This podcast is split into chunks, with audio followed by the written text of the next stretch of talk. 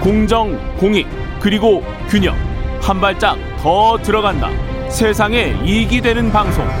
최경영의 최강 시사.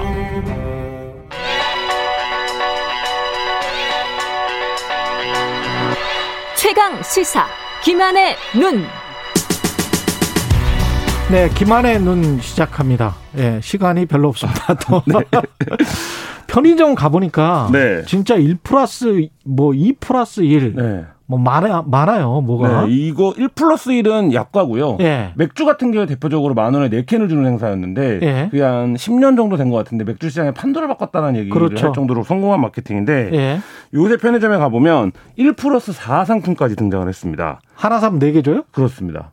각종 제휴를 더하면 예. 할인율이 최대 80%가 80%까지 되는 건데요. 예. 이쯤 되면 과연 정가란 있는 것인가 이런 생각이 들 정도의 지금 이제 마케팅 할인 마케팅 대전이 벌어지고 있습니다. 어, 이래도 남나? 왜 이렇습니까? 일단 표면적으로는 편의점들이 이 최대 성수기가 여름 휴가철입니다. 예. 그러니까 여름 휴가철을 앞두고 이제 대형 행사 이런 프로모션을 통해서 매출 증대를 깨야겠다. 이게 이제 편의점들의 전통적인 전략이에요. 매년 음. 반복되어 온. 예. 근데 여기에 굉장히 중요한 변수가 더해졌는데 뭐냐면 코로나19 사태 이후에 편의점 수요가 굉장히 커지고 있습니다. 음. 그러니까 대규모 할인전을 통해서 대형마트에서 장 볼 때 우리가 경험하는 것들 있잖아요. 좀 많이 사고 예. 뭐 일주일치 먹을 걸 사준다 이런 정도 개념으로 대형마트를 가는데 편의점도 그걸 할 수 있다. 1 플러스 4, 뭐, 2 플러스 2 이렇게 주면 원래 두 개 사야 되는 걸 네 개 사야 되면 네 개 사면 그렇죠. 대형마트를 안 가도 되는 상황이 되지 않습니까? 예. 그래서 어, 장보기 채널로 완전히 자리를 매김하겠다 이런 전략이 좀 깔려 있는 상황. 아, 매출도 어, 늘고 그런데 이제 가짓수는 아무래도 대형마트보다는 적기 때문에 그렇게 해서 많이 갈까 그런 생각은 드는데 매출은 커졌습니까? 매출이 엄청난데요. 지금 예. 유통업계에서는 굉장히 지금 놀라고 있는데 예. 편의점 3사 매출이 백화점 빅3 매출을 처음으로 추월했습니다. 아이고. 예. 이게 무슨 얘기냐면 그러니까 이마트, 홈플러스, 롯데마트 등 대형마트 3사가 음. 전체 유통업에서 차지하는 비중이 33.4%가 된 거예요. 음. 이 중에 이제 편의점 3사 매출이 31%인데 예. 롯데, 현대, 신세계를 백화점 3사라고 부르는데 예. 이 백화점 3사의 유통업계 매출 비중이 28.4%입니다. 아. 그러니까 이미 추월을 한 거예요. 예. 근데 백화점과 상식적으로 생각해도 백화점에서 예. 물건 하나 팔아도 200만 원, 300만 원짜리가 있고 그렇죠. 뭐 수천만 원짜리도 있는데 예. 편의점에서 뭐 1,000원, 2,000원, 5,000원, 만 원짜리 팔아 갖고 예. 이 매출을 넘어섰다라는 건 쇼핑을 흔히 가장 중요한 게 경험치라고 얘기를 하거든요. 그렇죠. 근데 이 네. 쇼핑의 경험치에서 이미 편의점이 이 백화점들을 코로나19 시대를 맞아서 역전해버렸다 이런 얘기가 들고요. 네. 어, 저희 집에 초등학생이 있는데 예. 초등학생들한테는 특히 압도적입니다.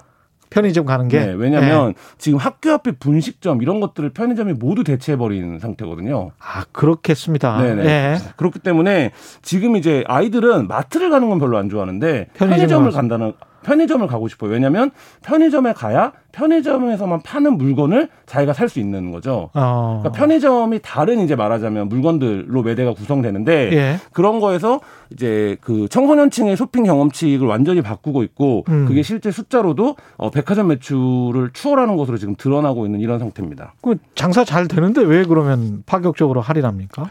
근데 굉장히 또 한 발 더 들여다보면 복잡한 문제들이 있는데요. 예. 그러니까 일단 장사가 잘 되고 매출이 늘어났다는 건 점포도 많아졌다는 거겠죠, 당연히. 예. 그리고 코로나19 이후에 이제 편의점과 편의점 간에 음. 과당 경쟁이 지금 벌어지고 있는 게 사실인데 아. 최근에 가장 치열한 마케팅이 어디서 벌어지고 있는지를 보면 시장의 트렌드를 좀 알 수 있는데 이게 바로 편의점에서 파는 맥주입니다. 맥주. 네. 그러니까 뭐 예. 뭐 곰표 맥주 이런 수제 맥주들 들어보셨죠? 예, 다른 예, 상품 예. 붙여서 예. 그게 이제 편의점에서 시작해서 히트를 친 그 마케팅인데 아, 그렇게 되는군요. 네, 예. 그게 이제 편의점들이 새로운 상품을 통해서 소비자를 잡는 어 이런 마케팅의 지금 가장 트렌드한 고 현장이에요. 음. 근데 이 부분에서 놓고 보면 세븐일레븐이 1 플러스 2 행사를 연다. 예. 그러니까 예를 들어 예전에는 2 플러스 1이 대세였는데 음. 지금 이제 1 플러스 2를 연다. 뭐 이렇게 되니까 후발 주자인 이마트가 1 플러스 4로 맞대응을 하는 이런 상황이 됐기 때문에 지금 이제 네. 이 업체 간에 그리고 또 품목 간의 경쟁이 굉장히 치열하게 지금 편의점에서 벌어지고 있는 상황입니다.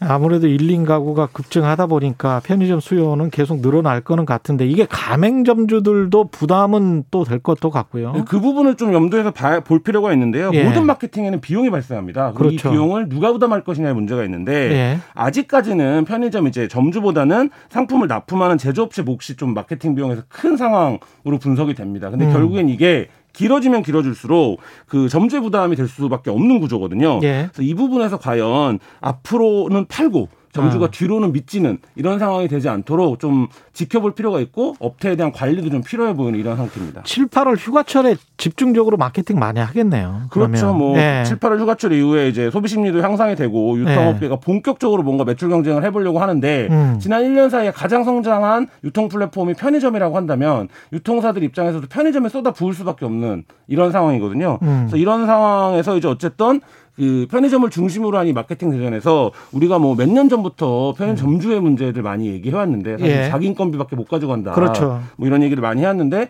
이 노동 환경 조건이 사업 조건이 예. 더 악화되는 거는 방향으로 전개되진 않을지 뭐 이런 부분들 좀 지켜봐야 될 것 같습니다. 알겠습니다. 김한의 누리였습니다. 감사합니다. 감사합니다. 네, KBS 라디오 최근의 최강시사 2부는 여기까지고요. 일부 지역국에서는 3부부터는 해당 지역 방송 보내드리겠습니다. 고맙습니다.